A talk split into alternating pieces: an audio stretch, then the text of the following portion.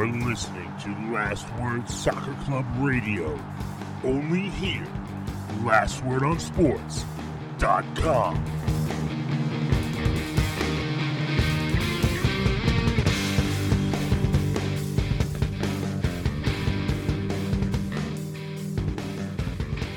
What's up, Internet?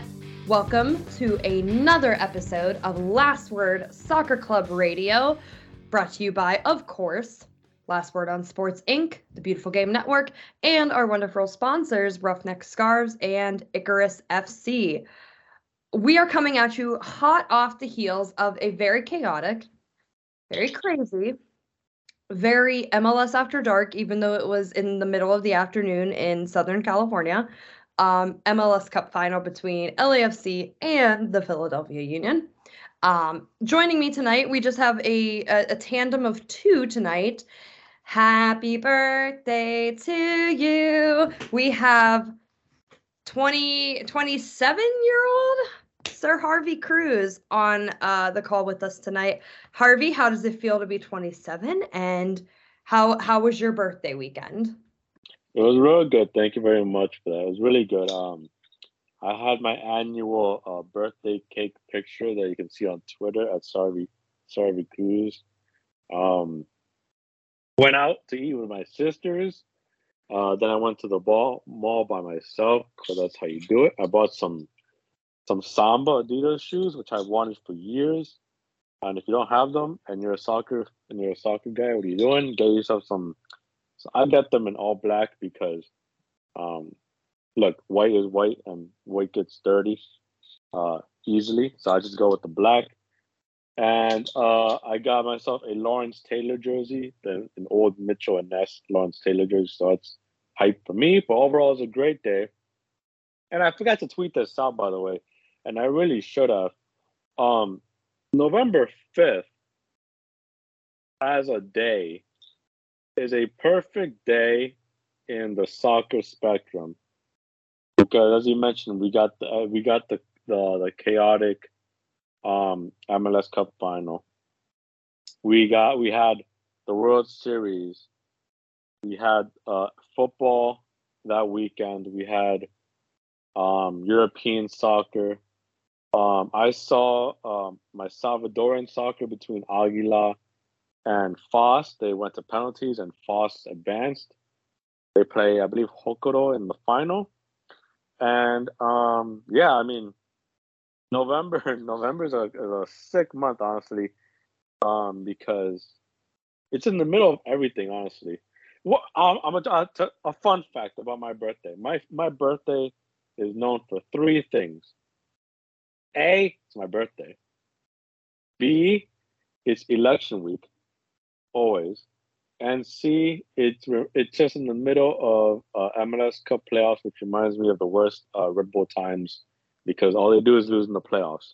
So uh, that's just a painful memory for me, and that's just how it goes. But yeah, great birthday, and yeah, enough about me. Talking about me. No, that's great. Uh, birthdays are fun. Birthdays are fun. I think mine was on a Monday this year, so it was like super super lame. Um, but birthdays are awesome. Um, and you know, we we love to celebrate them here. We love to celebrate them here. Um, at last word on soccer, of course. I think I think the order for the podcast. You know what? I'm a bad friend. I don't know when Jamie's birthday is. I know Matt's early. Matt's like March. Dan, I think, is in June. I'm October, and then you're uh you're November. So Harvey, I think you and I might be the only back to back. Um, but yeah, birthdays are fun, and it also is like, oh my gosh, we're getting older. It's kind of crazy.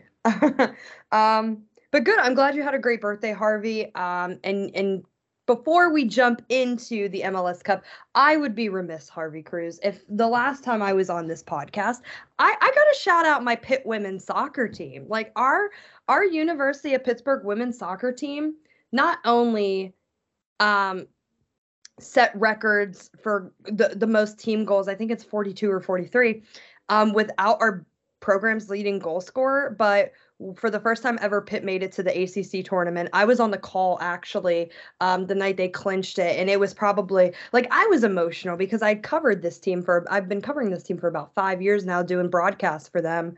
Um, just I'm close with the players, I'm close with um, Coach Waldrum, and it, it was just a really really amazing, really emotional moment. Um, so shout out to them. They just found out today that for the first time in school history, um, they qualified for the NCAA tournament and they are in the number four seed and we're taking on Buffalo. So really, really excited for that. So I had to give I had to give the ladies uh, and Coach Waldrum a, a, little bit of a shout out. Um, last time we were on the pod podcast too, um, I, I, think the guys had mentioned it a couple weeks ago. Portland Thorns were crowned the NWSL champions over the Kansas City Current. Uh, got to meet Dan Sperry for the first time in person. That was really cool. I've known him for about five years now. Um, but congratulations to the Portland Thorns um, on that one. And then, of course, you know, what, what a segue in, into this one. LAFC crowned the MLS Cup champions. That is correct, ladies and gentlemen. LAFC are your big winners. Um, it, it was it was quite chaotic. Kellyn Acosta scored on a free kick in the first half. It was equalized by Goz, Gazdag in the 59th minute, and then it was just back and forth. Murillo scores in the 83rd minute, Jack Elliott in the 85th. Jack Elliott scored again in the I think it was 124th minute. Uh, and then Gareth Bale, of all people, Gareth Bale, the well the Welsh international, whom the United States will be seeing at the World Cup uh, in just a few short weeks. Harvey Cruz scores the equalizer to send that bad boy to penalties. Um, and it was just, it was crazy and it was chaotic. And, um, you know, it was just, it, it was a fun game. It was a really entertaining game, especially for those who were, who were neutral. So, um, Harvey, if you, if you'd like, I would love to hear your thoughts on the game and all of the chaos. It's one of the greatest games in the history of sports, and this I'm not exaggerating. I'm really not, um, because when you have a game, the only thing that that's missing that missing that missed from the game was that it wasn't held at nighttime. That's really it, because usually these games are held at nighttime. Like past uh, uh, last year's MLS Cup final was held in the rain per se because it's in Portland and it always rains in Portland. So really, that's that's really that much it. But this year's uh, MLS Cup final was held, you know, it was at 1 p.m. West Coast time. Yeah, the sunshine. It was uh, the backdrop, I guess, was that fans weren't allowed to park. They had to take public transportation to the game, which was a bad look for the league. But whatever, it was still a packed house. Union fans uh, representing themselves well as the away support. Um, they even had a bunch of fans at Subaru Park um, huddled around midfield, uh, watching the big screen. And from the first minute onward, he just felt like it lived up to everything. And it lived up to everything and more. Kellyn Acosta scores on a deflected free kick. Um, Daniel Gazdag gets on one to equalize. And it's funny because you didn't think that this would be such a barrage of goals in the second half. Because in the first half, it was really tight. LAFC played their game. Union struggled to really capitalize on opportunities. Um, they really couldn't muddy up the game as they wanted to, but they knew they had a chance because of the Union and they they really uh, create goals for scoring opportunities. And so when Gazdag scored, it kind of felt like one way or another, it would um it would lean towards LAFC because LAFC have the depth and whatnot. And sure enough, players like Murillo score, and then Jack Elliott scores on a header um, to equalize two minutes later, and it goes to extra time. And when I when I found out when I like saw that was going extra time, I'm like, okay. Usually when you when a game goes to extra time in the playoffs, you look at the benches, and he just figured that just because you know stars like Chiellini and Bale, the LAFC, will make the difference. But what's funny is that Bale went on the on the pitch. He got subbed on. He really didn't do much. He really didn't do much much of anything, which which really just stays on brand with with how his um how his tenure as an LFC player is gone. Just a bunch of nothing but little moments of inspiration. And that's really what happened when Jack Elliott scores in the 124th minute. And you're probably wondering to yourself how a game goes to 124 minutes. And that's only because Maxime Crepeau breaks his leg um, trying to save uh, a goal scoring opportunity. And it's a real shame because I believe he misses out on the World Cup now for Canada with that injury, and so you got it's a it's a real heartbreaker for him. But you can arguably say that he saved the MLS Cup for LAFC because I forget who was throwing goal for the Union to score, but if, if Maxime Crepeau isn't there, then they probably lose that that that game extra time. They lose the, the cup final and the dream season over. So he breaks his leg and he's out. And so Dudley scores in the 124th minute. And that was the latest, the latest goal at the time in MLS playoff history until Bale gets on the end of one. He he climbs highest. I'm a bit surprised that Andre Blake didn't go off for that one. Um, he really should have in hindsight, but that's you know, that's just hindsight. You always say the stuff like, like that. And so Bale scores on the header. Game goes to penalties. And of course, you know, up steps up um John McCarthy, who apparently was a reserve in the Union squad. And he goes out and he saves all the Union's penalties. And so, you know, um, you know, Sanchez scores from the spot and he seals the victory. Ryan Hollingshead scores before him, and Denis Bouanga scores the first penalty. So LAFC win the cup in one of the great games ever played. Um, Twitter was ablaze because of how it went down. Um, and now you just gotta wonder, like for LAFC, it's the dream season. Them and I believe the Galaxy and Toronto FC, the only teams to win the Supporters Shield and MLS Cup in the same season. Uh, so it's a tremendous achievement by them. Um, they were the deepest team in the league, the most consistent team in the league all year. And for the Union, it's uh, it's just pure pain for the Union because they had the lead. All they had to do was see it out for a good three minutes, and they would have been champions, and they would have been uh, just you know known as like they they already they came into this game as the best fluff Union team ever, in my mind because they, in my mind, they're better than the support team that won in 2020. So uh, I'll just pose it out there. Um, we could probably tweet this out, but whatever. I'll just ask it anyway, because this loss will haunt them forever. They could win MLS Cup next year, and that and la- this this season will, will still haunt them. They could win the Supporters Shield again, and this MLS Cup will haunt them. They could win the U.S. Open Cup. You get me? Like they could win all the MLS postseason awards and coach of the year again and defender of the year again and goalkeeper of the year again. And this loss will still haunt them. Rachel on on how to describe it. For me, it's one of the worst losses ever in MLS history, regular season or postseason. If you have a worst loss by a team, I'd love to hear from you. I, I don't think I have a worse loss than this one. I, I don't, whenever I say that though, I don't think it's like one of those.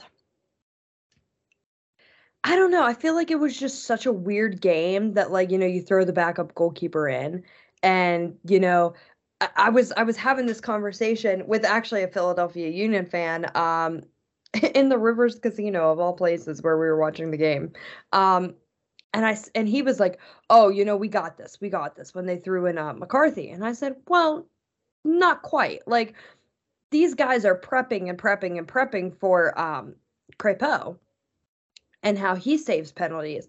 And I can't say too many of the first teamers were probably thinking, "Oh, they're going to throw John McCarthy in for penalty kicks uh in in in the final." And so I was like, I don't know, like they're going up a goalkeeper that they don't have like a lot of film on maybe because he wasn't a regular starter. So, it was, you know, it's it's definitely it is it is a bad loss, I think, but I don't think it's bad in the sense of like, oh, Jim it's Jim Curtin's fault or it's so and so fault. I think it's just like it's a crappy loss because on paper they should have won, but they just didn't. And it was I, I think the only loss that I can think, and like I'm thinking of this, um, you know, we're going to tweet this out and say regular season or postseason, of course. But for me, I think the only loss in the last couple years that kind of may maybe is is not more significant than this one, but I would probably say when Columbus blanked Seattle 3 nothing in 2020 cuz I think a lot of people were like, you know, Seattle went on this like crazy unbeaten run again and you know, they're they're returning like 90% of that 2019 team that won it over Toronto at, um, CenturyLink, now Lumen Field. And so for them to go in against Columbus, yeah, albeit they were on the road, I think a lot of people were like, "Oh my god, Seattle got blank 3 nothing in the MLS Cup final. What in the world is this?" But I don't I don't I don't think it comes anywhere near like this loss cuz this loss was just like way more chaotic than that one was. Um, but I think it's a great question and we'll definitely be tweeting it out. I have 3 off the top of my head you can count this one in as one of them if you want, but my three others would be I remember uh, in 09 when the Galaxy lost to Real Salt Lake. I believe they held that final. This is when they held the final in neutral in neutral sets, I believe. And I believe the Galaxy lost to LA uh, Real Salt Lake in 09 and penalties in Seattle. And so that was when, you know, Nick Rimando was was like a god and he's just saved um saved everything, and then that denied uh, Beckham and Donovan that team that cup. And mother ones would be the Galaxy Earthquakes comeback in 03. I believe they were down four nothing to come back and score five in a row. The Galaxy lost that one, yeah. Earthquakes were down, and they came back. Guys like Agoos and Donovan and Faria that was crazy because that, that happened nearly 20 years ago. Next year, that would have been 03, yeah. And my other one would probably because because I'm a Red Bulls fan, I have to apply my my team's losses to this one. Um, this week we're we're recording this on the seventh of November. Ten years ago, on the seventh of November, a snowstorm blew over Harrison and snowed out the first leg of the conference semifinals between the Red Bulls and DC United. Um, and the Red Bulls uh, got a one-one draw at RFK, and I believe Ham, I believe a center back got a red card that game for the Red Bulls. I believe it was Hamilton Olave. I'm not sure. I have to go check. Um, so they get the one-one draw in there, and a few days later, they had the second leg at RFK at Red Bull Arena. Snowstorm blows over. They cancel the game. They had to hold. I remember I'm watching this thing on TV. I'm watching the, the weather delay. Thierry Henry's got his socks up to his knees. He's got gloves on like a ball. He's got the long sleeves. The players are in the tunnel waiting to see what happens. Don Garber is on the field looking at the pitch with his trench coat or whatever and his hat. And he's looking at to his right, he's looking at the supporters the southward, the Viking army, chanting. And there's like a thousand fans total because nobody's gonna drive out in a snowstorm basically. But the fans that did, they're heroes. And some fans uh, were shoveling snow out the way, but they canceled the game. They had the game the next day. And this was back when NBC was having the games. This was back when Arlo White called the games for uh, MLS. I believe he now does games for the Chicago Fire. Um, and so the Red Bulls get a penalty. I won't I won't say too much. I'll just say like the obvious. The Red Bulls get a penalty. Kenny Cooper scores on the initial try, but I believe it was Henry and Miller, Roy Miller, who encroached on the line, but they had to retake it. Kenny Cooper misses it. And for a long time, I held a grudge against Cooper for missing that second penalty against uh, Bill Hamid. And then I believe it was Perry Kitchen or it was some DC United. I think it was either Perry Kitchen or ah, I don't even want to remember the name, but they scored in the 88th minute. DC United fans go crazy, and then I believe they play the Dynamo the following round. Uh, in the conference final, they lose to the Dynamo or whatever. That was painful. That still irks me to this day. But yeah, those losses are haunted, and like this loss for the Union, they'll haunt them for days on end know, haunt them throughout this World Cup. It'll haunt them throughout the opening of 2023 because this team is going to look different, in my opinion. I'm not sure who stays or who goes. Free agency apparently is open already. Um, St. Louis, before you know, is going to have their open, their own draft. So, yeah, those those just the fact that they lost it and all they had was was just bunker down for three minutes, but they couldn't. It's a painful, painful loss for them. But oh well, it's Philly. Uh, and as a Jersey guy, I'm I'm cool. I'm cool with. I have to say, you know, I, t- I texted Trevor Tracy, who our friend at Last Word on Soccer, and I told him, "Sorry, buddy, got to root for Pennsylvania on this one." So, little little upset that Philadelphia didn't bring it home for the Keystone State, but whew, what a what a weekend to be a Philadelphia fan. The pour one out, pour one out, ladies and gentlemen, for the for the Phillies and for the um and and for the Union because it's it's all up to the Eagles now, which Harvey, I'm not going to say that too many more times because you're a Giants fan, and the Giants are doing very well right now.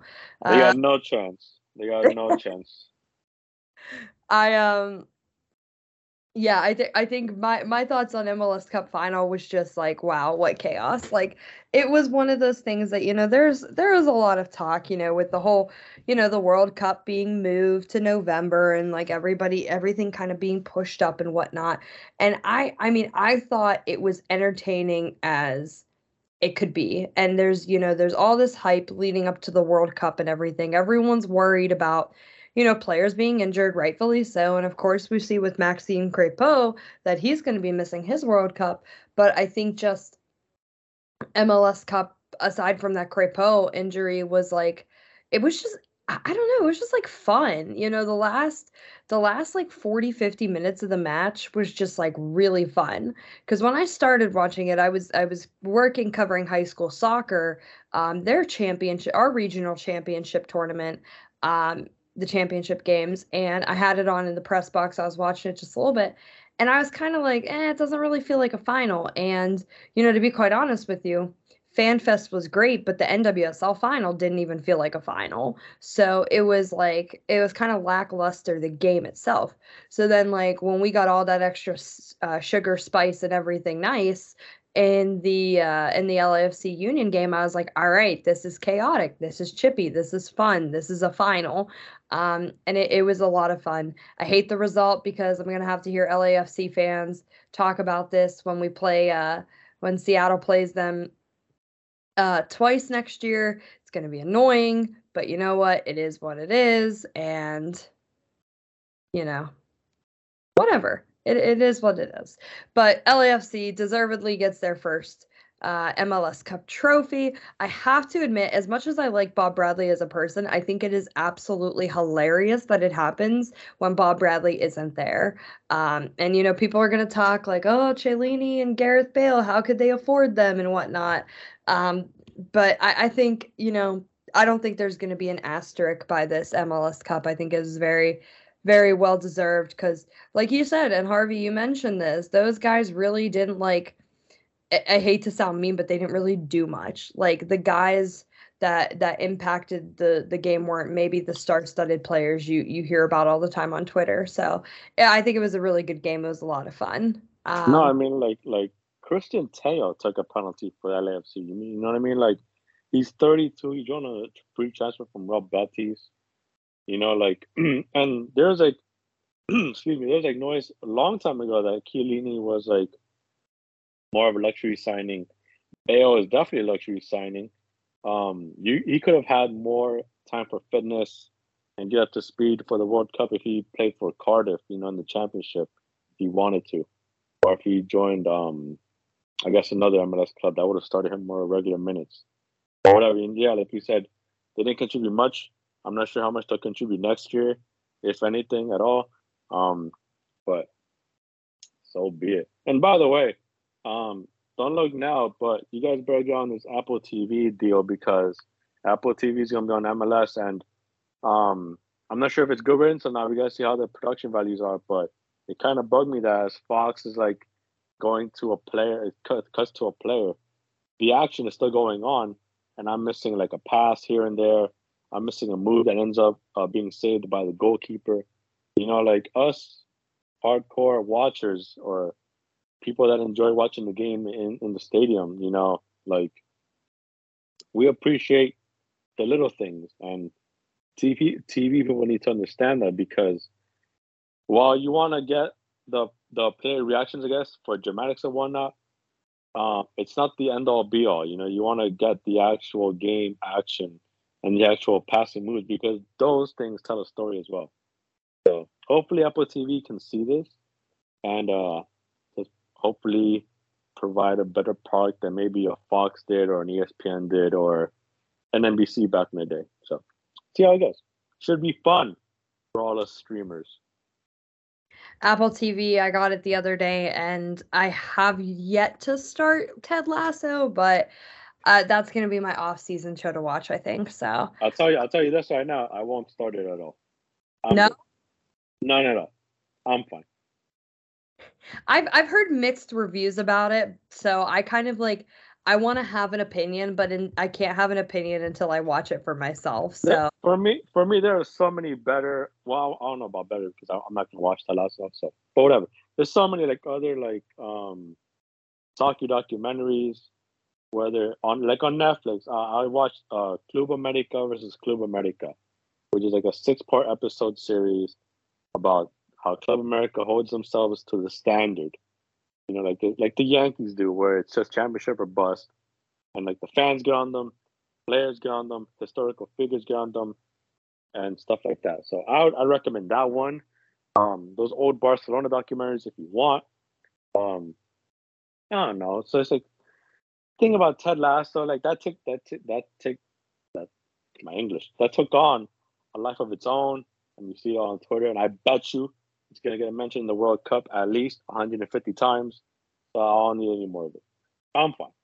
fair enough, fair enough. I'll I'll definitely give you that. um, oh my gosh.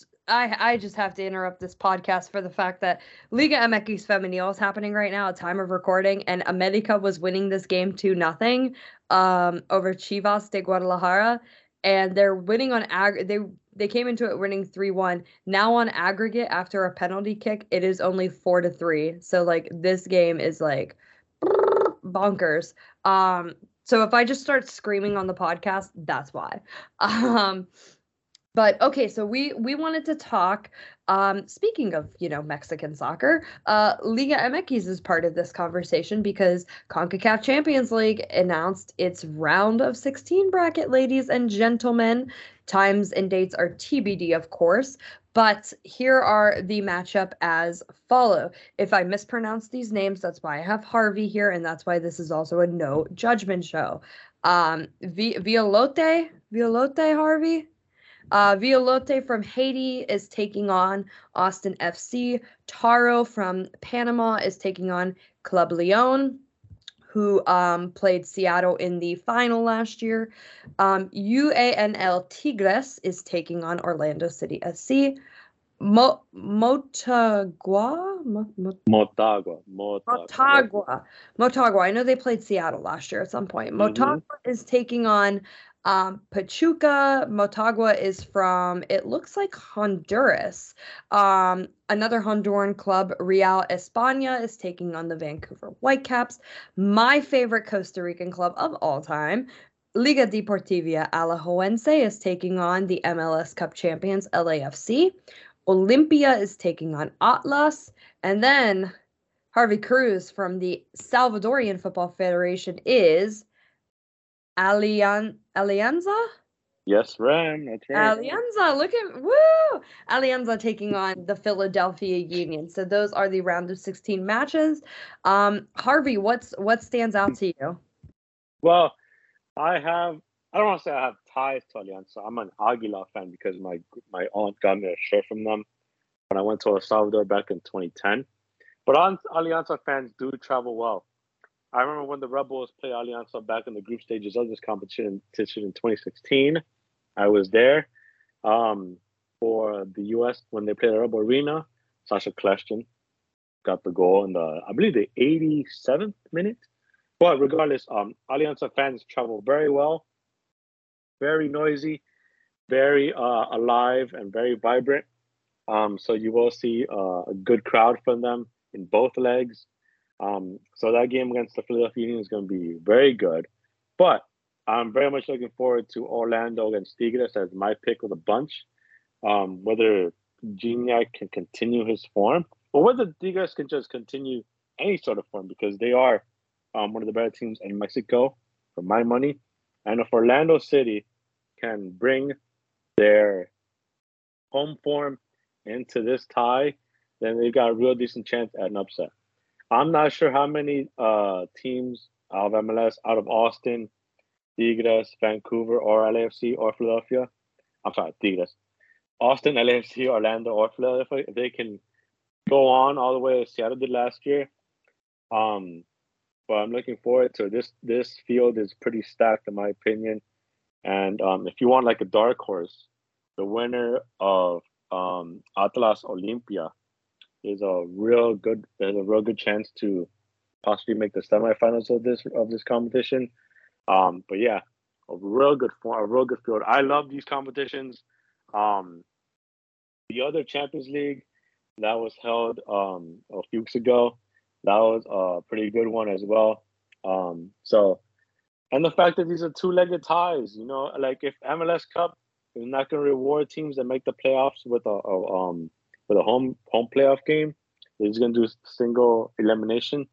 Then a competition like this, which rewards, you know, um, the Central American teams and the American teams with a home playoff game, that's to be fun as well. Because look, whether you like it or not, this country is a melting pot, and there's a bunch of um, cultures and races in these countries.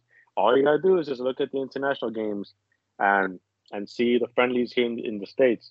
Trust me when I tell you, there will be Tigres fans in Orlando. There will be Alianza fans in Philadelphia. There will be Violette fans in Austin, and there will be Alajuelense fans in LA. That's just how it goes. That's how it's always going to be, and I can't wait for this to start in March. By the way, it starts in March because look, there's a lot of competitions in 2023. Uh, I'm not going to go through all of them. You just gotta find it out yourself. Um, I t- I'm just letting you right now. It's at least four competitions but I, my my guess is that there's going to be at least six competitions in 2023, and it's going to be packed, and players are going to bear the brunt of it with all that burnout. So hopefully everybody stays fit, and hopefully we get a good um, round of 16 going on forward. I like this draw. I I think it's a good draw too. I feel I feel very sadly for my former um my former quote unquote hometown club Orlando City SC. Um, getting Tigres in the in the first round. I think that's going to be a bit of a a, a rough one. I'm really intrigued to see what type of moves maybe Orlando City makes um this offseason uh, in in the hopes of preparing for for a match like that, but um yeah, I, I feel I definitely feel for Orlando City getting Tigres in the first round. Um, I, I think you know Vancouver. They finished the season last year. They were in the hunt for one of those final playoff spots in in the Western Conference. I I think they could maybe you know make some noise in that round of 16 match and then you never know like anything can happen in CONCACAF Champions League um it's a lot different than MLS so you never know what's going to happen um but I, I like the draw for uh, Philadelphia. I like it for Austin. Um, I, I think probably one of the most interesting matches is that Tauro, er, sorry, sorry, Mot. How do you say it again? Mota. Motagua. Motagua because they they gave Seattle a, a, little run for their money whenever they played them um, and Pachuca. So I think that's going to be a really inter- interesting game. I remember watching Pachuca whenever uh, our our friend Omar Gonzalez played there. um, so should be it should be interesting. I, I agree with you, Harvey. I like the draw a lot. I think it's going to make for an entertaining um, Concacaf Champions League for sure. And ladies and gentlemen, that starts in March. So definitely definitely be on the lookout um, for that one. So uh, we're going to be in we're going to get started in the process of wrap, wrapping up oh my goodness i cannot speak um wrapping up the uh podcast so we are going to start of course with oh no, we're not doing pickums. Uh, Harvey and I are going to name a player that we think is going to surprise us on Wednesday when they get included on the U.S. men's national team roster, and a person who you think is going to be snubbed. So, Harvey, I will leave it to you. Well, I will go with a snub. And look, this is purely uh, tactical and purely, uh, I guess, position based. I'm to go with Brandon Vazquez of FC Cincinnati. Look, you could argue that the, their forwards are already set and you don't really need to touch them because they're to have Sargent, they're to have Ferreira, they're to have, um, his name escapes me. his name escapes me, uh, Pepi, which is kind of a weird one. I'm not sure Pepi. Um, look, he's been scoring for Groningen and Dutch league. I'm not sure how much uh, of an impact, given how young he is, that he carries on. But um, look, it's gonna be uh, a way where where look we've seen this throughout the months. Uh, Greg Berhalter has his favorites. You know that's why guys are getting frustrated with the likes of Aaron Long playing at center back, whether you like it or not. In my opinion, he's to be starting one of those World Cup games alongside um alongside Walker Zimmerman at center back. So for me, Brandon Vazquez is the obvious. I know, I know, I'm like going obvious here, but guess what? When it's that obvious, it's noticeable. It's a big miss for me. He has the physicality. He's got the height. He's got the aerial ability to challenge center backs in the air. When he goes up against the likes of, of England center backs and the Welsh center backs, um, it's a big. Uh, I think it would be a big omission if he leaves. If he's left off the squad, I think he's more than earned it. Um, I understand he's young. I believe he's 25 or so. So, um, I mean, I guess the reason being he wouldn't be there is because he hasn't really played for the U17 at all. No matter how many cap invites he may get or not get, um, he'd be a miss for me.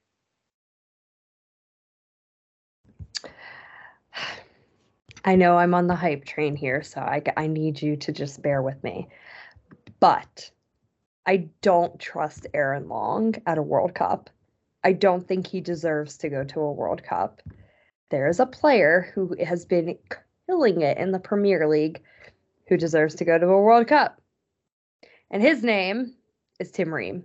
I think Tim Ream needs to be on that plane to Qatar. I think whenever they expanded um, the rosters, I think it was one of those like, oh my god, it like you have to put him on there. It seemed weird to me that Greg just kind of took him off because Greg had said like yeah, I get it. Like maybe he's not playing the exact formation he wants at Fulham. But when you're killing it in the Premier League when everyone expected you to be then, you know, that's a pretty good sign. Um I, I think Tim Ream truly, truly, truly needs to be on the plane to Qatar. Um, I and especially like now with there's like an injury to Chris Richards, I guess again. Um, so yeah, I mean if if Greg doesn't call up Tim Ream, I'm gonna like shake him and be like, "What are you doing?" Um, the player that I think is going to be named to the roster that is going to shock me, and I really don't want to say this, is like Jordan Morris. I think Christian Roldan deserves to go to the World Cup. Before he got injured for Seattle, he was literally like their utility man. He was playing like every position, and at times during you know watching them this season, um, Christian Roldan was like the best player in in the game throughout most of the season. Um, especially when João Paulo went down in CONCACAF Champions League, like he had to step up tremendously. I think Jordan Morris, you know, he's a great striker. I, I think he is a really good player. I do I just think that there are other players who are playing better than him. Um and like Josh Sargent is obviously on that list.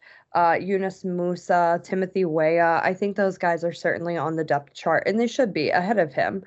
Um so I'm I'm intrigued to see, you know, Wednesday. I, I saw today um, that you know guys are already being informed if they're going to the World Cup today. So like I I can't imagine what Wednesday is going to be like. It's going to be crazy. Um, and and I'm I'm really excited for it, but I'm also like really nervous for it. So um, it'll be yeah, it'll be interesting. I I'm intrigued to see like what happens, who gets named, and I mean if Greg Berhalter, if if you have ears, listen, get uh get Tim Ream on the plane to Qatar. So that's all I have to say about that. Yeah, real quick, I believe um because Nico Cantor and Mikel Giannone mentioned about that. And apparently they they've named um their four center backs as Cameron Carter Vickers, Aaron Long, Walker Zimmerman, and Tim Ream. So apparently they've named those four as the four center backs to go to Qatar. Um, I guess Cameron Carter Vickers is a bit of a surprise for me, but not really because he's been one of the better center backs for Celtic. Um, and he's been playing well in the Scottish Premiership for them. the one player that would surprise me is DeAndre Yedlin. Um, and look, uh, I guess nothing against him. He's been one of the more consistent right backs in the pool for this USMNT. But um, at some point, experience can only matter so much when A, you've only played in one World Cup, and B, you've been picked over by the likes of uh, Sergiño Dest and a guy who should be going if he's not going or if he's not picked in Joe Scally. If Joe Scally doesn't make the right back spot, it's kind of a question mark. Um, look, I'm not going to go crazy over any of these decisions by uh, Greg Berhalter because people need to realize that you must go by what he's done, not by what he says. He's gone with the likes of Aaron Long and Zimmerman as his, as his uh, center back partnership. He's picked Yedlin over Scally multiple times. Um, Adams, uh, McKinnon, uh, McKinnon. I'm sorry, uh, Adams, McKennie, and Musah has been the MMA midfield this entire time, and it's going to be Pulisic, Pepi Ferreira, and um, Reyna if he's fit at the three up top, or um, Paul Arriola on the right wing, or even Timothy Weah at the right wing. So, oh, I'm sorry, or if they play like four attackers, then Aaronson is going to be one of the attackers. So, um, don't be surprised if Yedlin makes a squad and Scally does not, and they'll probably go with the the the chestnut of experience, which is weird. Um, because look, he doesn't have that much experience, I guess. Just the fact that he's only he's played more for the senior team and he's played more um overall. Um, but uh, like if if you want to pick the best 26, in my opinion, Joe Scally's in there over uh over DeAndre Yedlin. I know that Yedlin's made the playoffs with Inter Miami this past season, and um Shout out to uh, Phil Neville who got a contract extension by Inter Miami. Um, good job for him. Um, good job by him. See if he can carry that on for next season.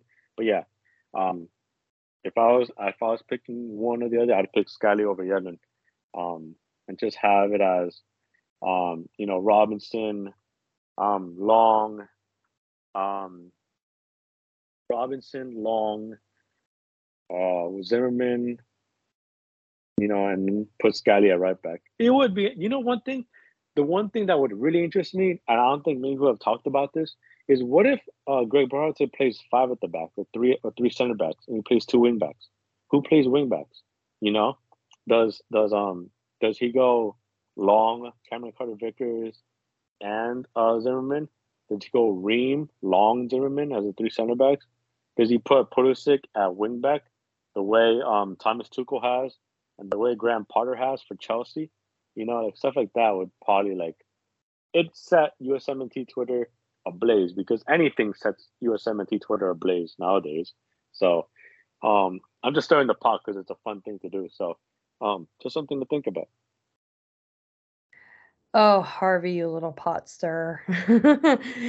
um, I, ha- I have to ask just because you know it's coming up, and I'm sure we're gonna podcast beforehand. Um, Brazil released their roster today, nine forwards. Um, their midfield's looking a little old. I I oh. think I think Argentina's gonna win. Um, who who do you have lifting the trophy? Oh man, that's a tough one, man. Because I really don't want an all European final again. You know, like one of the things that's really, I guess, bummed me out that we haven't had, um, we haven't had a non-European team make the final since 02 when Brazil beat Germany. And that 02 team is one of my favorite. It's it's my favorite international side ever, alongside Spain of 2010. Um, but honestly, like you look at this Brazil squad, and I can't think of a more um, disgusting squad, filthy from top to bottom. Like you've got you have Neymar as your forward. You have Gabriel Jesus, Richarlison, Rodrygo, Vinicius Jr., Martinelli. That's in the forwards only. You know, you have Bruno Guimaraes from Newcastle, Lucas Paqueta of West Ham and formerly of Milan, Fabinho Casemiro, you're holding midfielders. I will say though, if there is a bit of a weakness, it is in the defense. The defense is a bit old with the likes of Telles, Dani Alves. Dani Alves at 39 is going to another World Cup. He's playing for Pumas. What a legend. You know, Danilo and Marquinhos. I believe Eder Militao is the youngest defender. Um, you know, it's crazy. Like, I know I, am kind of. I guess I'm being prisoner of the moment by picking Brazil to be my my um my pick.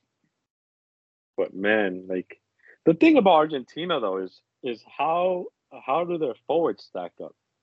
Because in the past, you didn't have to worry about anything about the forwards. It would be like a guys like Aguero, Higuain, Messi. Um, you know, sometimes they throw in Palacios in there, and that'd be it. But then midfield is a bit of a worry if um if Giovanni Lo Celso doesn't make the squad, then he's noticing a bit of a problem. And they're gonna be relying on some players like, you know, Messi might have to drop into midfield a lot to to build up play more. Excuse me. And so, how does that work? Like, how how effective will how Di Maria be if, if when he makes his squad? How good are the fullbacks? Their fullbacks and center backs have been a question for me for a while now. But under um under their manager, um they really ride the ship. So um interesting to, for me to see how they can. But I'll pick Brazil as my pick uh, uh, of the non-European teams to win the World Cup. If I'm picking a European team to win the World Cup, it'll be Spain.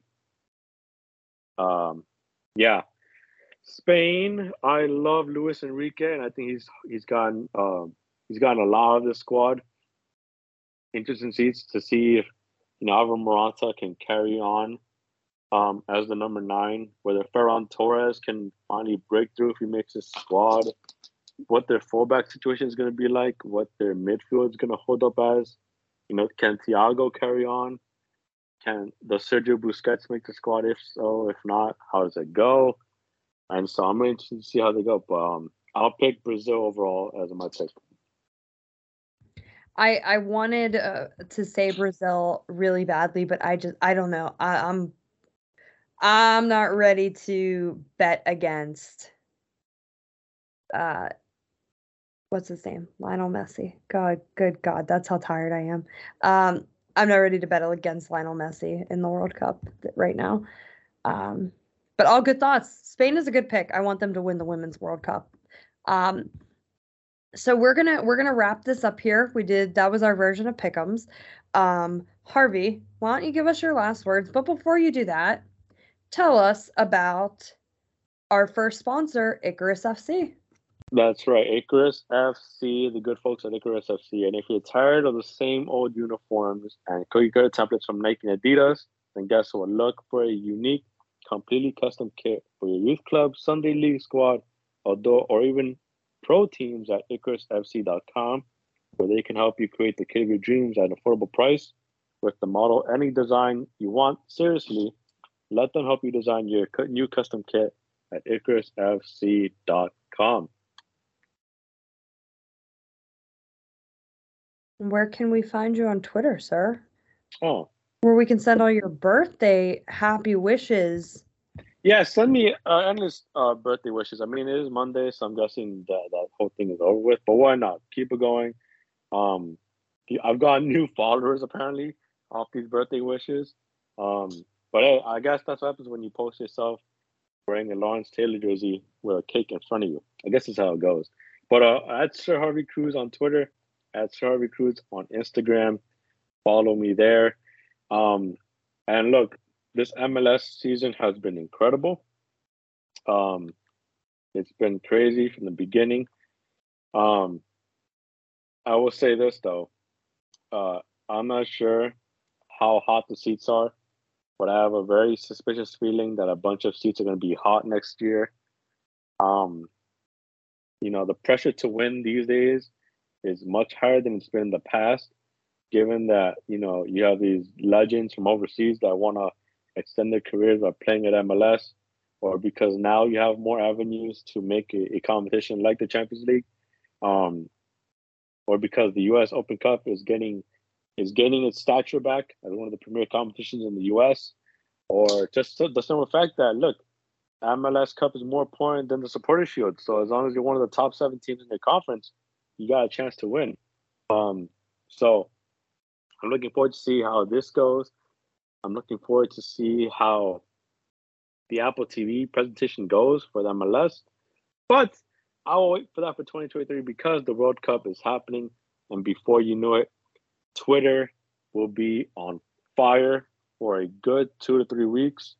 Um, USA England is going to be um I keep saying ablaze on Twitter, but it's really gonna be that. Like every single minute and pass and thing is gonna be like if you thought that the Twitter spaces happening during, you know, the the World Cup qualifiers and all the articles and all the stuff that's being pushed out and whatever narrative's happening, you have no idea.